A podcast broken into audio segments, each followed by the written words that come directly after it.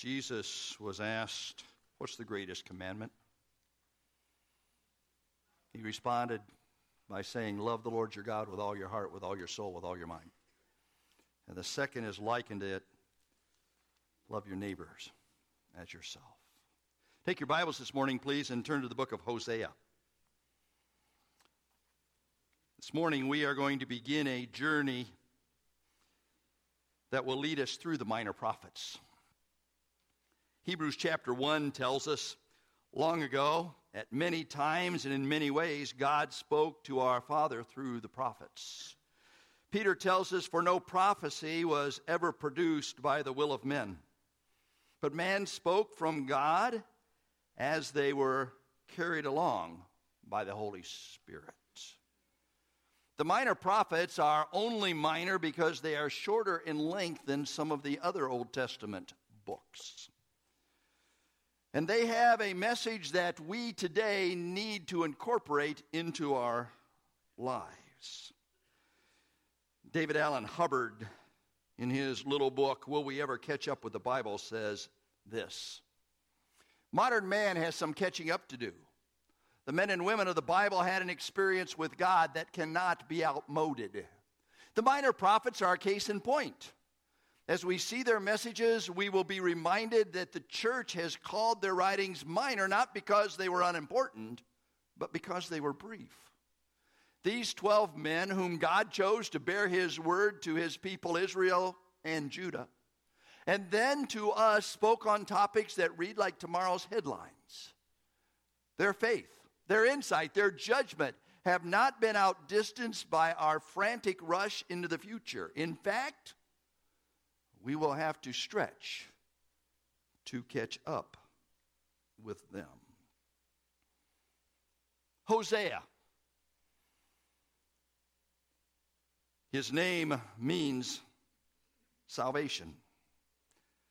And although he is listed in our Bibles as the first of the minor prophets, he was not the first prophet to be part of God's message to his people. Hosea was one that God used to give a message that was a message of faithful love and faithful understanding. Hosea prophesied for some 90 years. And he was one who was probably the last prophet before the northern kingdom fell. He's quoted some 30 times in the New Testament. Now, as we study the minor prophets, we are going to choose a verse out of each of them that we're going to try to commit to memory. And our verse out of Hosea is found in chapter 6, verse 6, which says, For I desire steadfast love and not sacrifice the knowledge of God rather than burnt offerings. Will you read that verse with me, please? We'll start with the reference, Hosea 6 6. Read the verse, and then we will finish with the reference. Here we go. Hosea 6 6. For I desire steadfast love and not sacrifice, the knowledge of God rather than burnt offerings. Hosea 6 6. Love so amazing, so divine, demands my soul, my life, my all.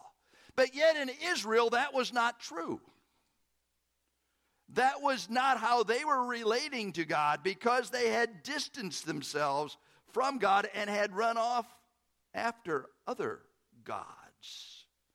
And so God calls Hosea to be his messenger, to share his unconditional, unfailing love with his people. Now, the book of Hosea is a difficult book. It's difficult from the standpoint of understanding what God had asked Hosea to do. Hosea chapter 1, verse 1. The word of the Lord that came to Hosea, jump to verse 2, please. When the Lord first spoke through Hosea, the Lord said to Hosea, Go take to yourself a wife of whoredom and have children of whoredom. For the land commits great whoredom by forsaking the Lord. So he went and took Gomer, the daughter of Diblaim, and she conceived and bore him a son. The word of the Lord came to Hosea. And it's almost unimaginable what God asked Hosea to do. There's another minor prophet that begins with the word of the Lord came to them, and that is Jonah. The word of the Lord came to Jonah and said, Go down to Nineveh, that great city, and preach against it. Well, you know what Jonah did. Jonah fled from the presence of the Lord and he tried to get out of the assignment that God had for him. You know what Hosea did? He went and found this unfaithful woman and married her.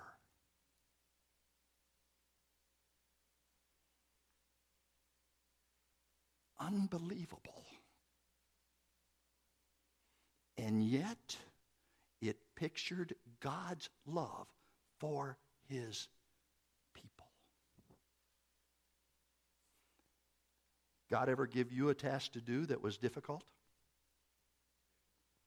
God ever tell you to do something that you thought was perhaps not the best?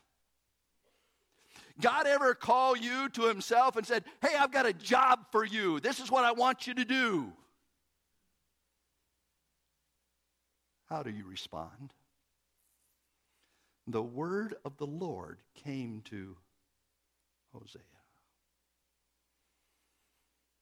Now, the reason that message came to Hosea was God wanted to show his love. Let me give you an outline for Hosea. The first three chapters of Hosea talk about God's love being displayed. The next chapters of Hosea talk about God's love being tested. And the last part of Hosea talks about God's love victorious. God's love displayed, God's love tested, God's love is victorious. I want you to understand this morning how much God loves you. And God loved you so much that He sent His Son to die for you. You know, the scripture says that you and I have not been redeemed with corruptible things like silver and gold, but with the precious blood of Christ as a lamb without blemish and without spot. God loves you that much that he said his only begotten Son into the world to give his life as a sacrifice so that you and I might have a personal relationship with him, not based on our merit, but based on the completed work of his Son as he went to the cross and shed his blood in payment for our sins. God loves you that much. Hosea chapter 1, the word of the Lord came to Hosea and said, Hosea, I want you to go marry a prostitute. That word may not be used in many church services, but that's God's message. And I want you to have some children with this unfaithful lady.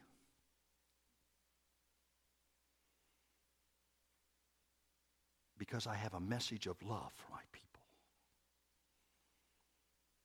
We're going to very quickly look at that message of love as God demonstrated his love to his people. The message of love begins with lessons for God's people. Verse 1 again, please. The word of the Lord that came to Hosea the son of Beeri in the day of Uzziah, Jotham, Ahaz, and Hezekiah, kings of Judah, and in the days of Jeroboam, the son of Joash, king of Israel. Now, it's interesting that only three of the minor prophets are identified with specific kings. And as they are identified with specific kings, they are identified to specific people. Micah talks about the days of Jotham, Ahaz, and Hezekiah, kings of Judah, southern kingdom. Zephaniah talks about the kings of Joash, kings of Israel.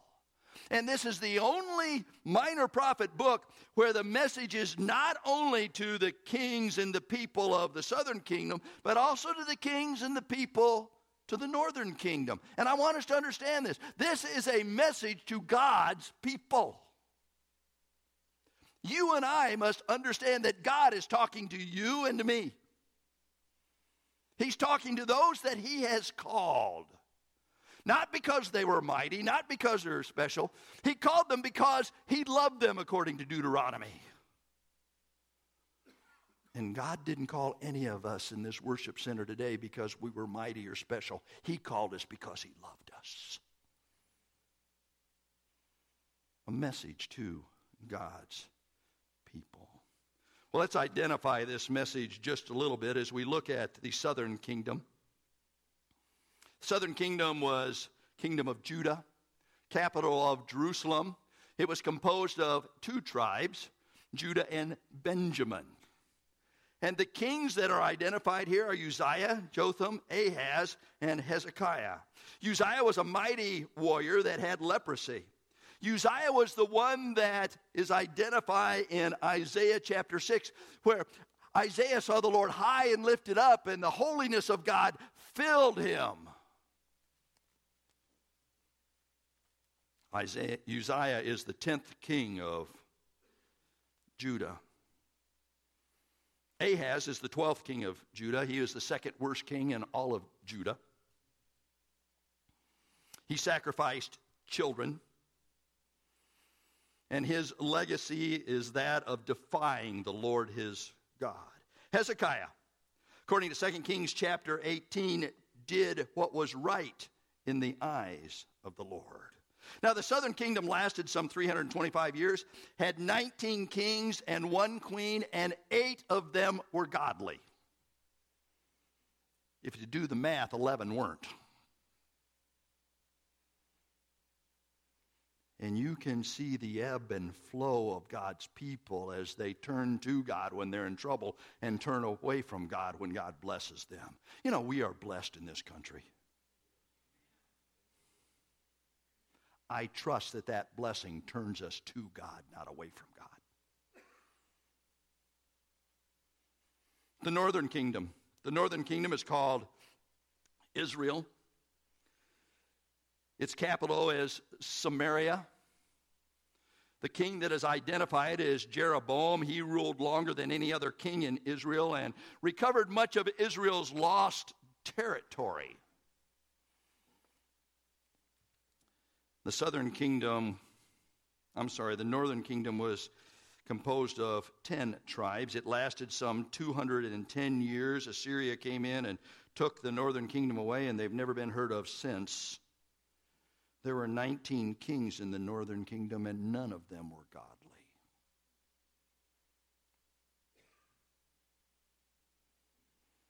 But God as he tells Hosea to go out and to marry an unfaithful woman, wants all of his people to know of his faithful love. Now, as we move down into verse 4 of Hosea chapter 1, we start to observe how God teaches this lesson because there are three children born to Hosea and Gomer, and they're identified in these next verses. And the Lord said to him, Call his name Jezreel. The one that is identified here is the one that was conceived at the end of verse 3, or identified at the end of verse 3, a son. Call his name Jezreel, for in just a little while I will punish the house of Jehu for the blood of Jezreel, and I will put an end to the kingdom of the house of Israel. And on that day I will break the bow of Israel in the, va- in the valley of Jezreel. Jezreel means scattered. And there are two events that very well could have been referenced by Hosea. The first event was an event that was going to take away the kingdom, to set aside the dynasty of Jehu. 2 Kings chapter 10 tells us Jehu was not careful to walk in the law of the Lord. He did not turn from his sins. In those days, the Lord began to cut off the parts of Israel. They would be scattered. The second event that is being referenced is the Assyrian army coming in and taking Israel captive. And it says here that they would break the bow of Israel. They would take away her strength. They would remove her authority. They would take away from her that which made her a great country. As you study history, the Assyrians came in and captured Israel, took them into bondage, and the ten tribes are never identified again. they would indeed be scattered. Verse 6 She conceived again and bore a daughter.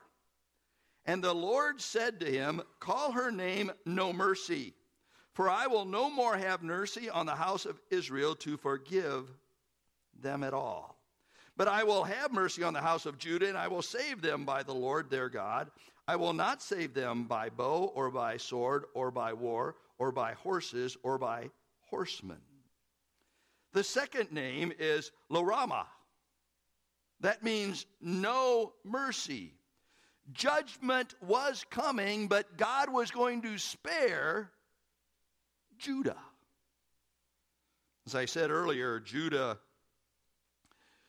was a nation some hundred years more than Israel. And as you study the history of Judah, you know that they were taken into captivity by Babylon, but then Nehemiah and Ezra came back and they rebuilt the city and they returned to the land of their forefathers. God was not going to show any mercy. Verse 8 And when she had weaned no mercy, she conceived and bore a son. And the Lord said, Call his name not my people, for you are not my people, and I am not your God. Lo-Ammi, not my people. As you observe the names of the children that Hosea fathered, you discover that even though God's love was unchanging, there was judgment coming to the people of God. And those people were those who would have to face God's judgment. As we observe the children's names, we understand that sometimes God has to get our attention in order to show his love. This past week, I visited someone in the hospital. This individual had not been in church for a number of months, if not years. And as that individual was laying there in the hospital, they said, God got my attention. What's it going to take to get our attention? God will do whatever's necessary to get our attention because He loves us that much.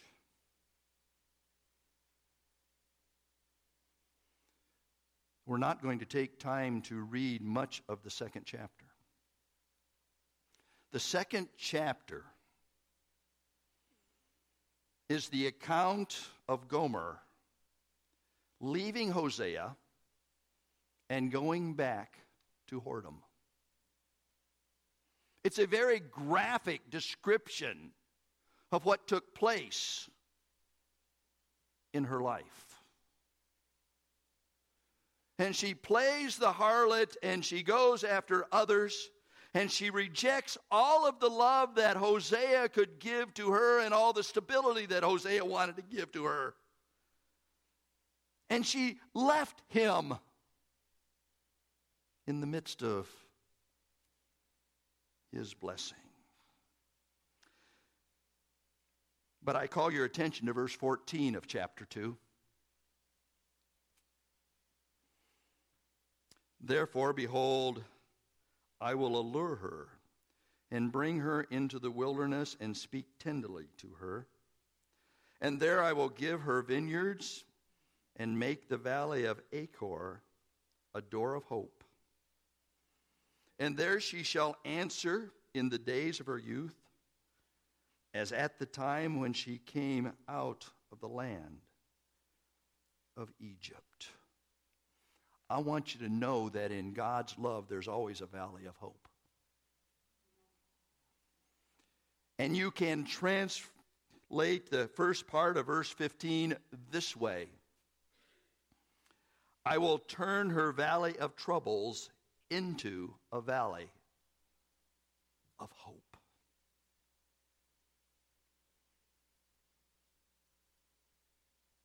There is always hope to be discovered in God's love. No matter where you are, no matter what you're facing, no matter what's going on in your life, there is hope to be discovered in God's love.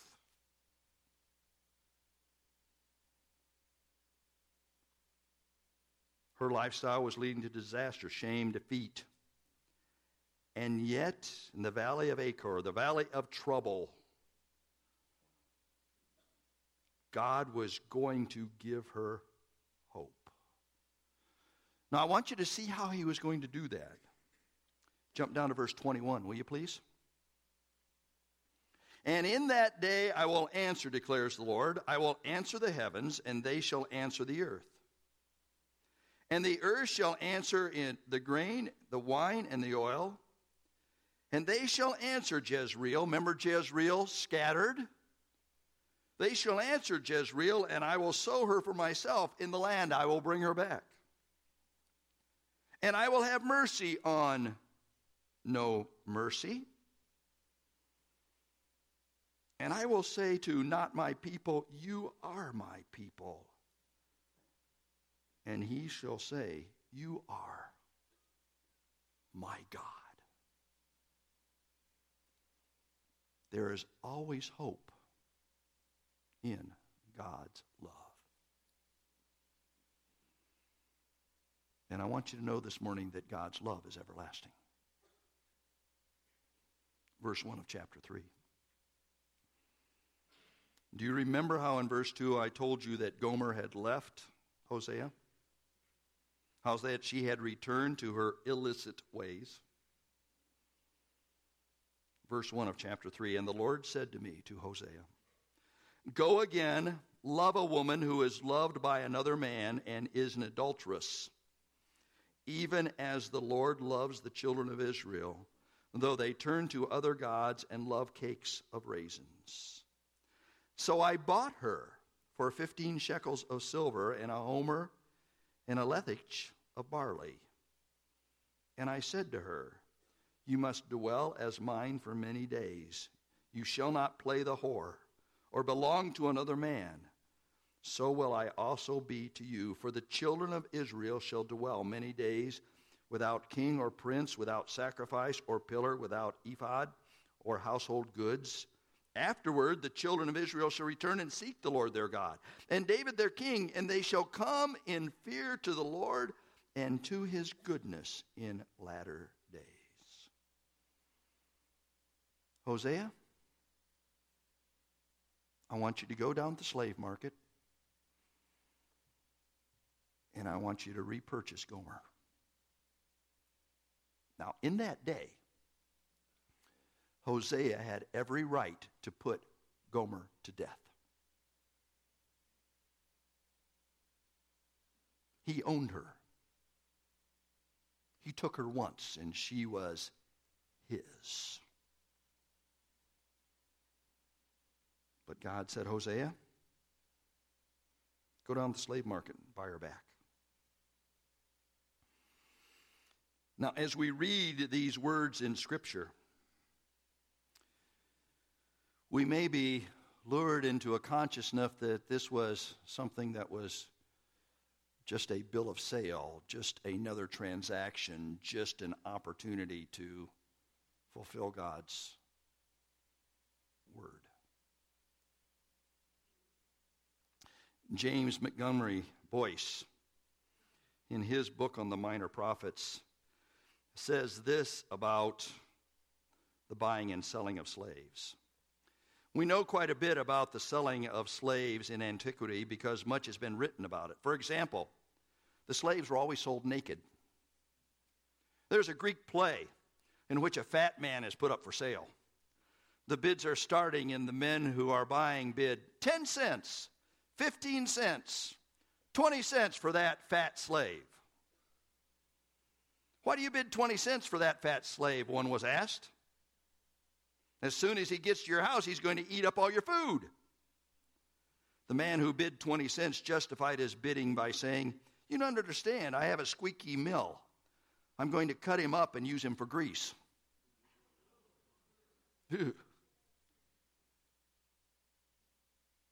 he owned him. He could do with him as he liked.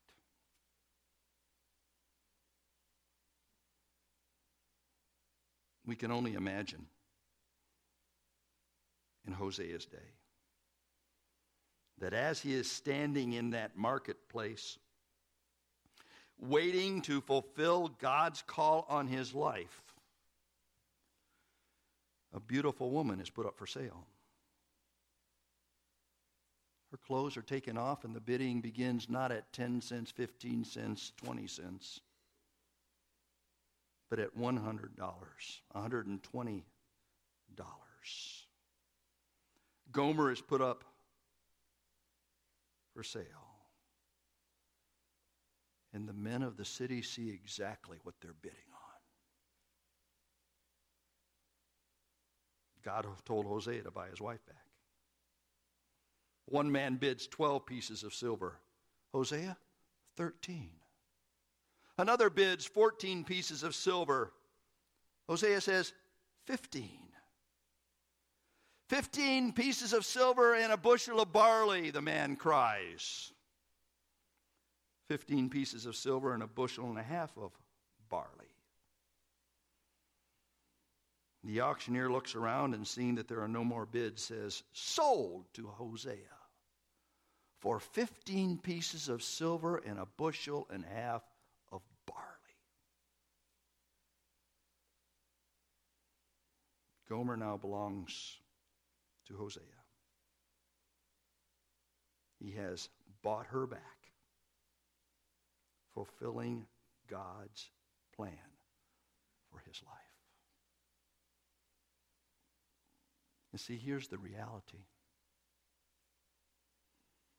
The reality is that God has an unfailing and unconditional love for his people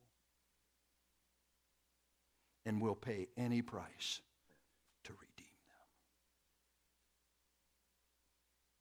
God loves you this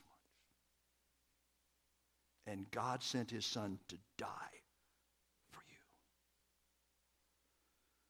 The question is, how do we respond to God's love in our lives?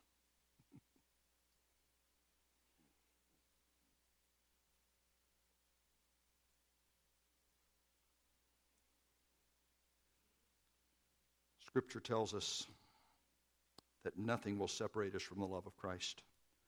Not tribulation, not distress, not persecution, not famine, not nakedness, not danger, not sword. And then we read in Romans chapter 8 For I am sure that neither death, nor life, nor angels, nor rulers, nor things present, nor things to come, nor powers, nor height, nor depth, nor anything else in all creation will be able to separate us from the love of God that is found in Christ Jesus, our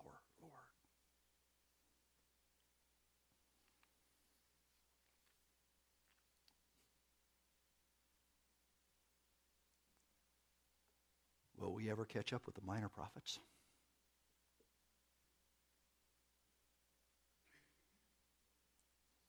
Will we ever listen to their message? and respond in a way that exhibits God's love? What is the greatest commandment? To love the Lord your God with all, with all your heart, with all your soul, with all your might. How faithful are we? And how does God demonstrate his love toward us? He did it in that while we were yet sinners, Christ died for us. Let me encourage you to read the book of Hosea this week. it's not an easy read.